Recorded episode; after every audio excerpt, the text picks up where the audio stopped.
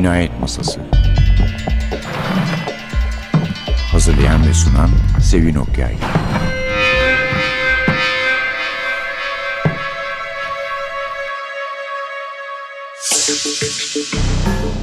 Merhaba. NTV Radyo'nun Cinayet Masası programına hoş geldiniz. Bugün efendim bir konuğumuz var. Biliyordunuz diye düşünüyorum bunu zaten.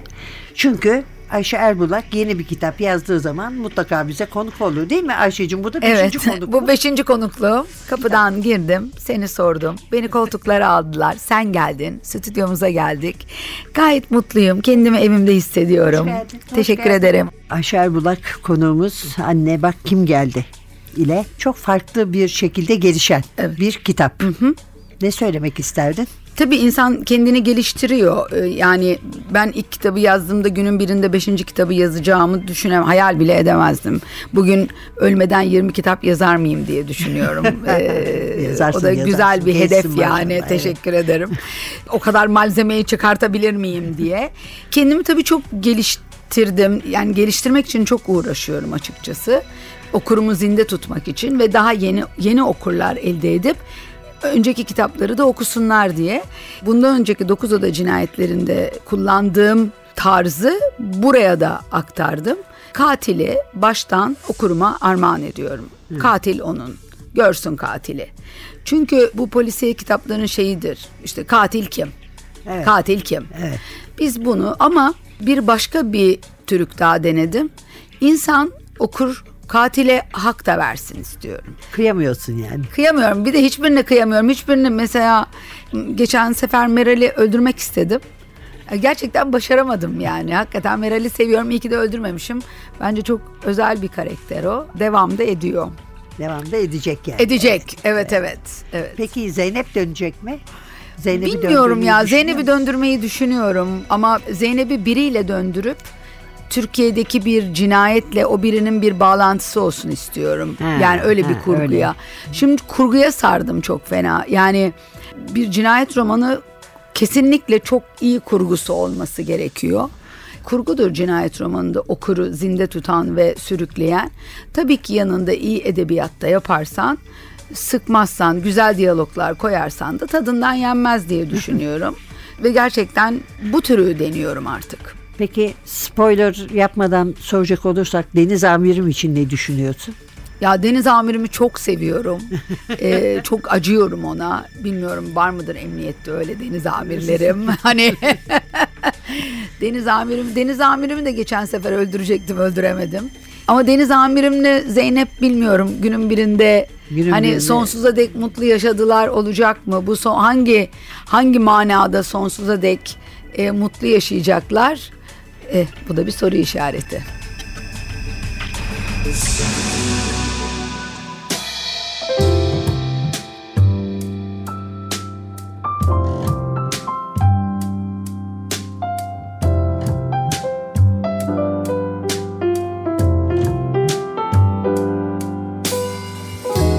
I'd like to paint you with my painter's brush.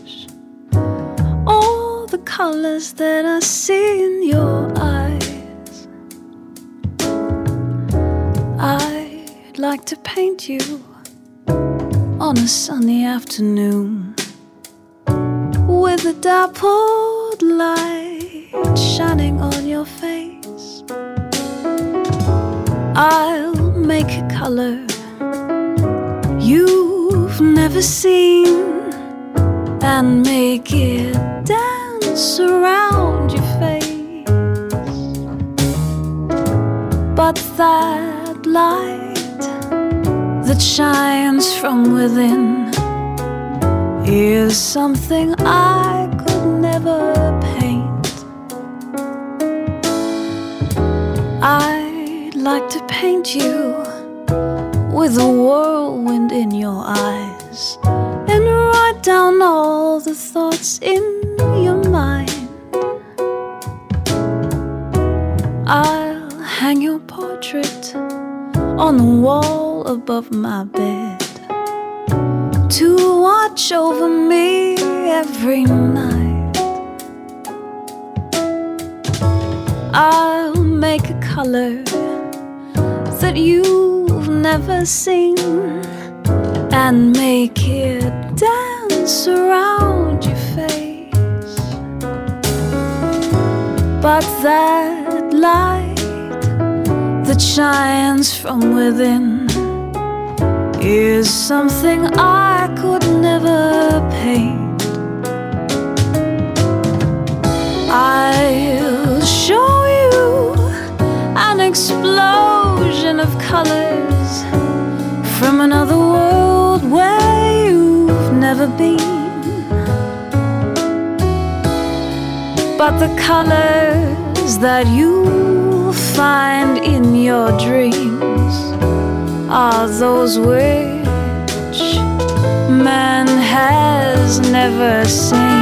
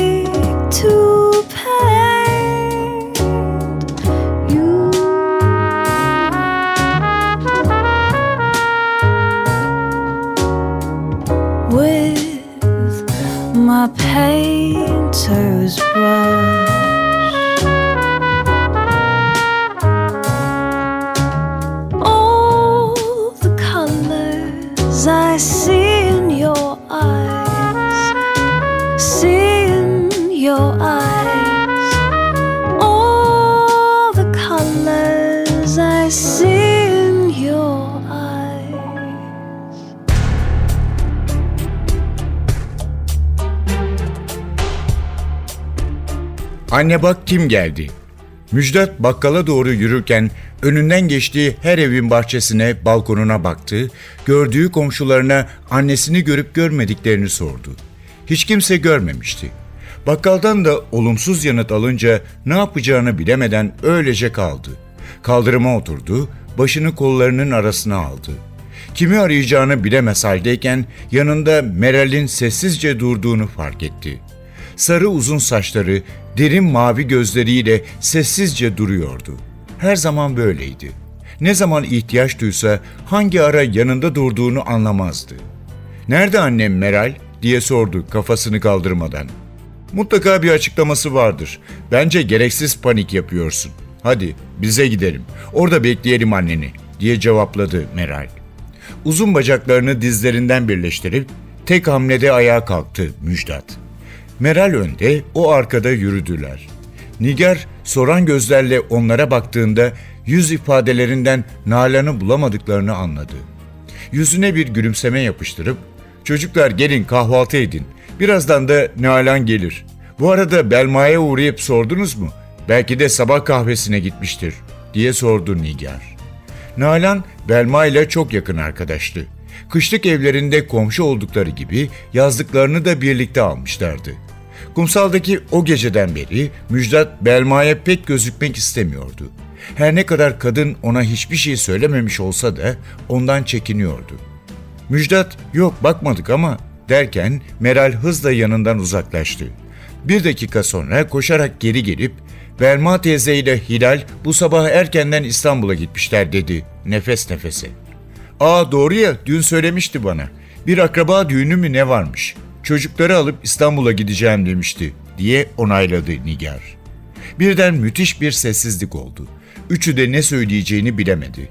Her zamanki soğukkanlılığıyla Meral, istersen önce babanı arayalım. Kim bilir belki annen de onlarla İstanbul'a gitmiştir dedi. Aslında bunu önermesinin en önemli nedeni boylarını aşan bir sorun olduğu ve bu yükü aileden birinin de taşıması gerektiği içindi. Diğer iki kişi de bunu onaylayınca Nigar içeri girip uzun kordonlu telefonu balkona getirdi. Müjdat babasının çalıştığı yerin telefonunu çevirdi. Kısaca annesinin evde olmadığını, sitede aradıklarını ama bulamadıklarını, o saate kadar sordukları kimsenin görmediğini, ne yapacağını bilemediğini anlatırken gözlerinden yaşlar ip gibi süzülmeye başladı. O sırada siteden yakın arkadaşları Zeynep geldi. Müjdat ne oldu? Neredeymiş Nalan teyze? Belki babanın yanına gitmiştir. Hay annem Müjdat'ın annesini arıyorlar dedi. Peki akşamdan mı gitmiş? Sen duydun mu giderken? Allah Allah. Nereye gitmiş olabilir ki? Teyzen, dayın falan varsa onlara gitmiş olamaz mı? Ay denizde boğulmuş olmasın sakın. Küçükken hırsız polisçilik oynardık ya. Tıpkı onun gibi ama burada hırsız yok. Peki polis nerede diye meraklı sorularıyla ortalığa bomba gibi düştü.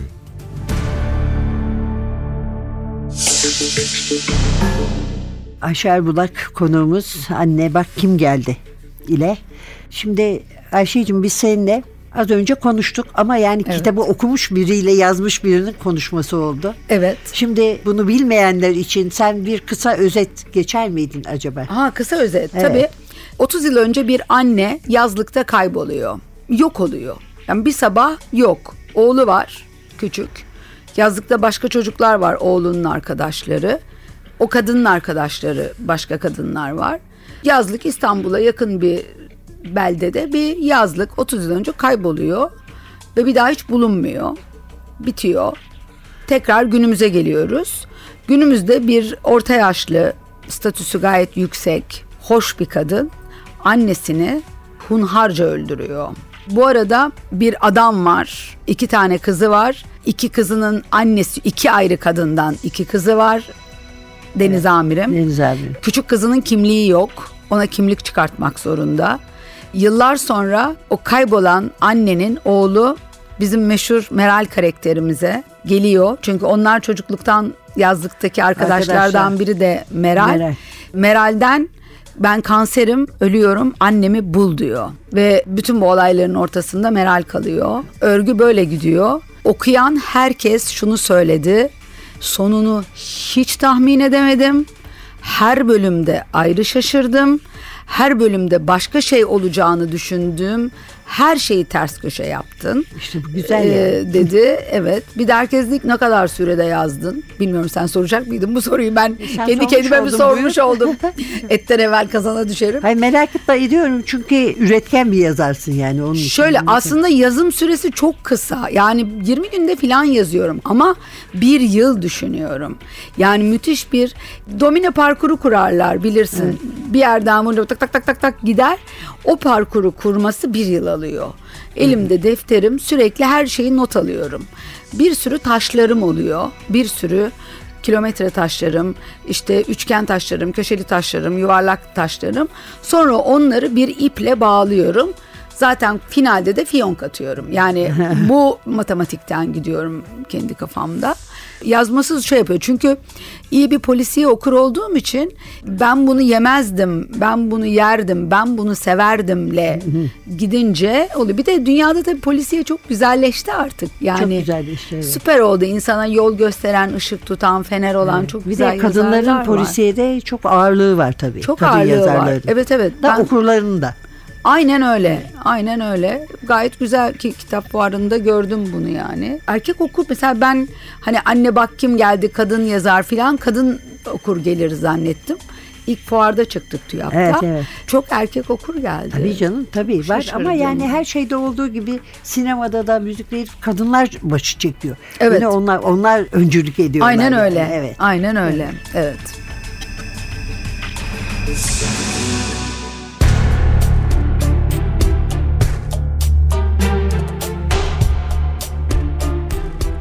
Cuma sabahı. Bal gibi kaza. Taziye için gelenleri dün gece evlerine yollamıştı. Daha annesinin cansız vücudu evden çıkmadan gelen o hiç sevmediği kuzeni, erkek kardeşi, erkek kardeşinin dördüncü karısı, ilk karılarından olan çocukları ve hayatta kalan iki teyzesi eve dolduğunda rolünü gayet iyi oynadığına inanıyordu. Aslında ağlarken çok da zorlanmıyordu. Hem o öldürmemişti ki annesinin ayağı kaymış kafasını vurmuştu. Hilal'in kabahati değildi. Hem o öldürmemişti ki annesinin ayağı kaymış kafasını vurmuştu. Hilal'in kabahati değildi. Gerçi o itiş kakış sırasında kafasına bir şey patlatmayı düşünmüş ama her şeyin bu kadar kolay olabileceğini aklına getirmemişti. İkizleri yiğitle cesur, gözleri yaşlı, sessizce bir kenarda oturuyordu. Onlara sevgiyle baktı Hilal. Bundan sonra ne olacağını düşündü. Belma'yı dün adli tıbba götürmüşlerdi. Daha da haber çıkmamıştı. Çocuklarının babası ki o adamı hiç sevmemişti, cenaze işlemleri için bir şirketle anlaşmak üzere evden çıkmıştı. Kapı çalındığında yeğenlerinden biri gidip açtı. Hilal kimin geldiğini merak edip kafasını salondan kapıya doğru uzattığında Deniz'i görünce çok öfkelendi ama belli etmedi. Adamın arkasında üç kişi daha vardı. Dün olanları kafasında bir daha sıraladı. Onu ikna edecek kısa, düz cevaplar vermeliydi. Tekrar başınız sağ olsun Hilal Hanım. Sizinle sakin bir ortamda konuşmak istiyoruz, dedi Deniz. Memur bey, diye söze başladı Hilal. Ama gayet baskın, emreder bir ses tonuyla sözü kesildi. Önce bir konuda anlaşalım. Adım Deniz. Vasıfsız bir memur değil. Cinayet masası komiseriyim. Der demez de aklına Zeynep geldi. İki yıl önce aşık olduğu, Amerika'dan gelen e-postalarını büyük bir heyecanla beklediği Zeynep. Ona ilk o deniz amirim demişti. Bir dosya üzerinde çalıştıkları bir gece onu ziyarete gelmiş, vakit geç olunca da evinde kalmıştı. Deniz her ne kadar kendi yatağını ona vermişse de o koltukta yatmıştı. İlk başlarda onu ve ortağı Meral'i hafife almıştı. Oysa çok zor bir cinayeti onlar olmasa çözemezdi. Karikatürist bir adam evinde ölü bulunmuştu. Adamın Türk Hristiyanlarıyla ilişkisi vardı. O cemaatten biri de Boğaz Köprüsü'nde motosiklet kazası sonucu ölünce durum daha da ilginç hale gelmişti. Birlikte çalışmaları, gösteri sanatları ödülleri jürilerinin teker teker öldürülmesi sırasında olmuştu. Evinde böcek ısırması sonucu öldü sanılan bale hocasının kocası tutmuştu özel dedektifleri. Adam karısının öldürüldüğü konusunda ısrarlıydı ve dediği de çıkmıştı. Dosyayı araştırırlarken Zeynep'le yakınlaşmış, tam aşkını ilan edecekken ne olduğunu, aralarında ne geçtiğini anlayamadığı şekilde Zeynep Amerika'ya gitmişti. Ardından Deniz yıllardır en çok istediği şeye, küçük kızına kavuşmuştu. Ona ulaşmak için ödediği diyetse çok ağırdı. O korkunç günlerde genç kadının yanında olmasını çok istemişti. Hilal'in sesiyle kendine geldi. Deniz amirim, nasıl isterseniz, dedi Hilal. Hilal Hanım, Hilal Hanım, cenazenizi yarın alabileceksiniz. Otopsi tamamlanmamış daha. Şimdi izin verirseniz sizi merkeze kadar götürmek istiyoruz. İsterseniz avukatınıza haber verin. Bu bir sorgulama değil ama yine de siz bilirsiniz.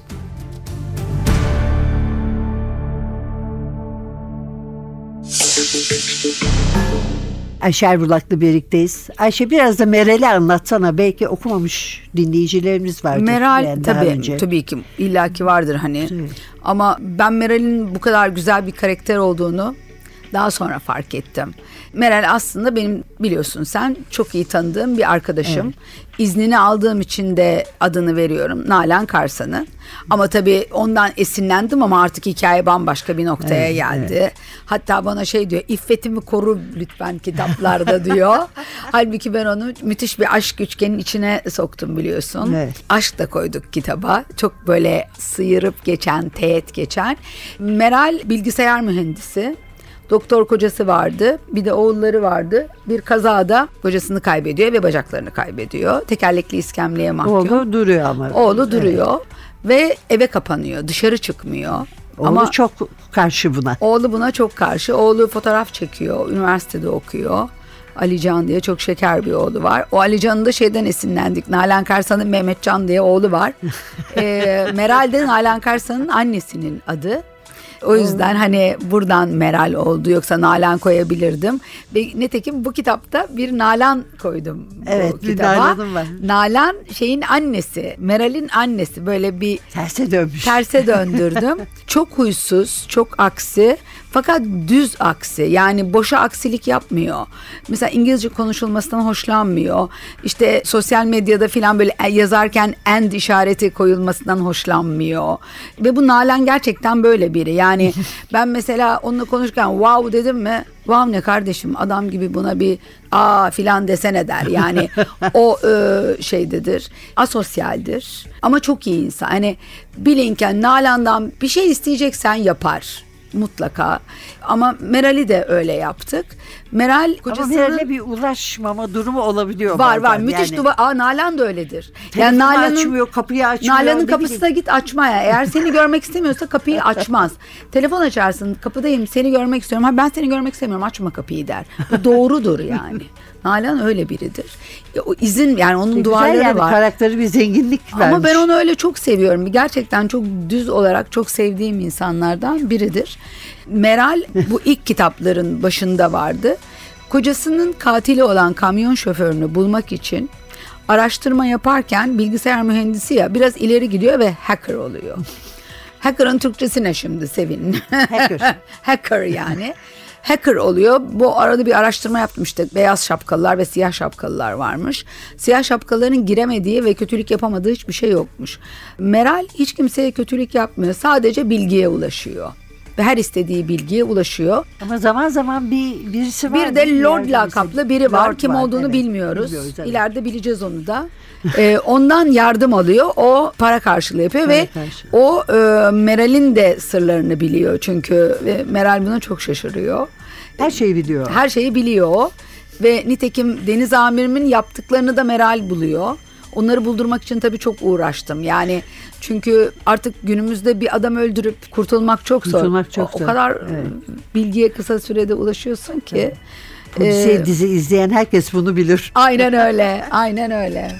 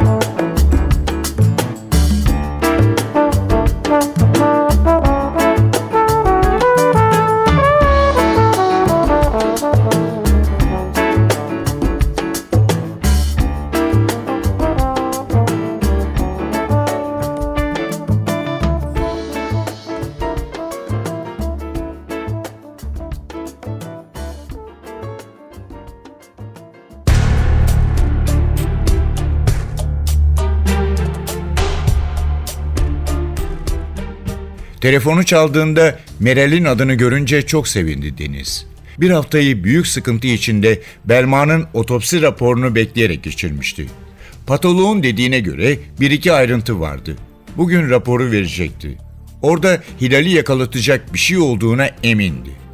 Daha o alo demeden Meral bugün öğleden sonra eve bekliyorum. Benim de senden bir isteğim olacak dedi. Ve yine Deniz'in konuşmasına fırsat vermeden konuşmayı sonlandırdı. O cumartesi sabahı kızlar terasta ellerinde tablet bilgisayarlarıyla oturuyordu. Gündüzleri eve gelen Gürcü kadın hafta sonları çalışmadığı için Sevinç'e çok önemli işi çıktığını, bir yere gidip hemen döneceğini söyledi. Hazırlanıp bebeğe doğru yola koyuldu. Meral her zamanki gibi camın kenarında yerini almış, ona da karşısındaki koltuğu göstermişti. Evet söyle bakalım nedir sana yapacağım yardım? Kesin yasa dışıdır, dedi Meral. Yasa dışı olduğunu nereden çıkardın? Önce selam sabah edelim. Neredeyse iki yıldır görüşmedik, diye cevapladı Deniz. Yasal olsa bana gelmezdin. Bence başım belada, dedi Meral. Her zaman net bir tavrı vardı. Bana bir kimlik lazım, dedi Deniz. Sana hikayenin tamamını anlatamam. Dinlemek de istemezsin. Yanlış duymadım değil mi? Şaşırmışsın yahu. Hiç böyle bir şey yapmadım. Bildiğim kadarıyla bunları yapan çeteler var ki onlara ulaşman çok kolay. Git onlardan iste diyerek kocaman bir kahkaha attı. Deniz kadının güldüğünü ilk defa görüyordu. Meral ciddiyim. Bunu emniyetten isteyemem. Yalvaran gözlerle Meral'e baktı. Kimlik imal etmek çok zor bir şey değil. Önemli olan o kimlik numarasını devletin bilgi işlemine yerleştirebilmek. İstediğim budur. Bunu söylerken Meral'e doğru eğilip ellerini tuttu. Meral ellerini hızla çekerek kapıya doğru gitti. Galiba beni hapse attırmak istiyorsun. Meral kapıyı açıp artık gitsen iyi olur dedi Deniz'in yüzüne bakmadan. Deniz çaresizce ayağa kalktı. Tam çıkacakken Meral'in önünde eğildi, gözlerinin içine bakarak anlıyorum, bana inanmıyorsun. Şöyle yapalım mı? Telefonda benden isteyeceğin bir şey olduğunu söylemiştin. Her neyse o, yapacağım. Yasa dışı bile olsa yapacağım. İstediğimi yapmasam bile yapacağım, dedi. Meral gözlerini kaçıracaktı ki adama ne kadar ihtiyacı olduğunu hatırladı. Ulaşmaya çalıştığı bilgiyi sadece denizden isteyebilirdi. Ama bunun bedelini de ödemekten korkuyordu. Lütfen Meral, söyle. Elimden gelmese bile tüm olanaklarımı zorlayacağım. Dijital ortamda her türlü bilgiye ulaşabiliyorum. Ama bazı dosyalar var ki sizin datalara girmemiş. Ya atlanmış ya da önemsenmemiş. Bana o dosyanın fotokopisini getirmeni istiyorum, dedi buz gibi bir sesle. Oldu bil. Peki kaç sene öncesinin dosyası bu? diye sordu Deniz. 30 yıl. Konu nedir? Dosyanın adı ne? Kim var içinde? diye sordu Deniz. Cebinde taşıdığı küçük not defterini çıkarttı. Odaya sessizlik hakim oldu. Önce Deniz'in sesi duyuldu. Hazırım, anlat bana.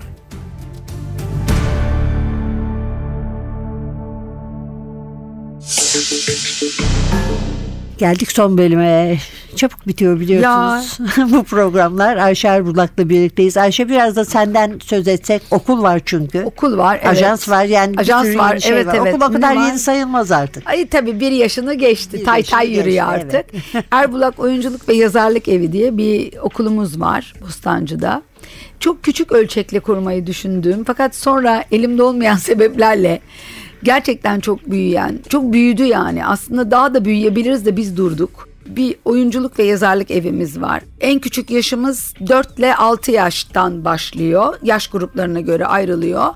Sonra 70 yaşında öğrencimiz var oyunculukta. Hobi amaçlı gelen var. Konservatuara gitmek isteyen var. İleride oyuncu olmak isteyen var.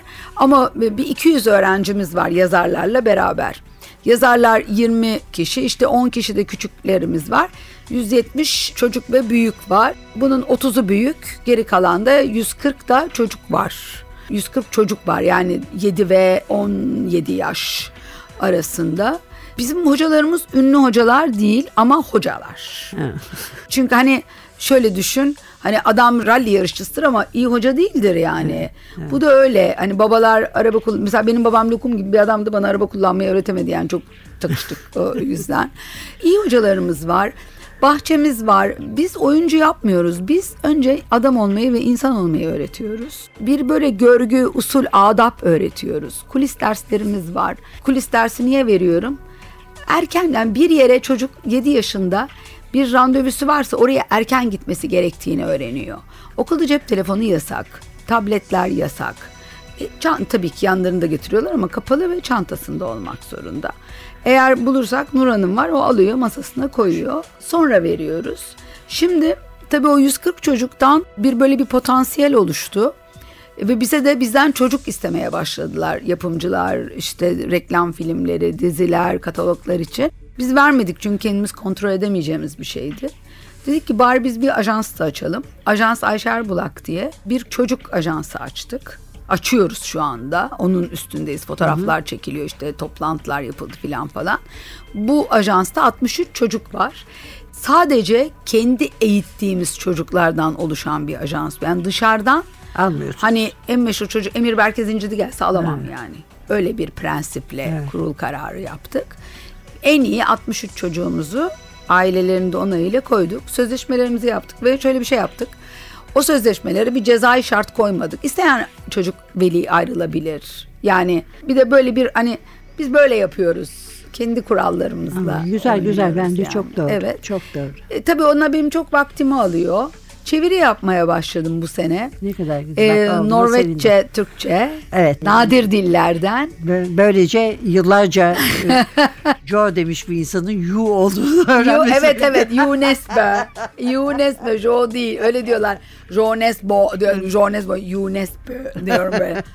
Öğresin filan diyorum hani. Evet çok güzel buna da sevindim ayrıca çünkü gayet bir evliliğin de var. Evet, Hatta bonus evet. bir kızın oldu Bonus değil mi bu kızım sayede? oldu. Evet evet evet çok tatlı bir kızım var. Güzel e, eşimle birlikte okulu da birlikte yönetiyoruz. Herkes şey diyor e, sonra bu olmaz bu diyor. Sıkılmayacak mısınız Yok birbirinize? onun odası alt katta benim odam üst katta. Bazen ben onun odasına gidiyorum o benim odama gidiyor. Kulvarlarımız ayrı okulda. En büyük kavgalarımız okul yüzünden oluyor. Biz hiç aramızda tartışmıyoruz fakat okul yüzünden çok tartışıyoruz. Ama bu da şeyden o sanat tarafında ben işletme tarafındayım. Hani birbirimizi tamamlıyoruz Evet, diyebilirim. Diyebiliriz. Evet Ayşe çok teşekkür ederiz. Ben teşekkür Bize konuk ediyorum. olduğun için Sağ çok olun, güzel bir olun. e, konuşmaydı. Benim için de öyle. tabii şey de söyleyelim yayın evinin adını unutmayalım. Çünkü Labirent, değerli bir yayın evet, Sadece evet. polisiye Evet. basan e, Hüseyin Çukur'un Evet. kurduğu. Evet. Ve sanıyorum e, Kendi editi. editörlük de yaptı. Çok Çünkü güzel belli edit. oluyor Ya, evet, kitaptan. çok başarılı Labirent, labirentten çıktı. Ayşe Erbulak. Anne bak kim geldi. Evet bugünlük de bu kadar. Önümüzdeki hafta yeniden birlikte olmak umuduyla cinayet masasında yani şu kadarını söyleyeyim büyük bir aksilik olmazsa Ahmet Ümit'le birlikte olacağız. Mikrofonda Sevin, masada Atilla. O vakte kadar size heyecan dolu bir hafta dileriz. Hoşçakalın.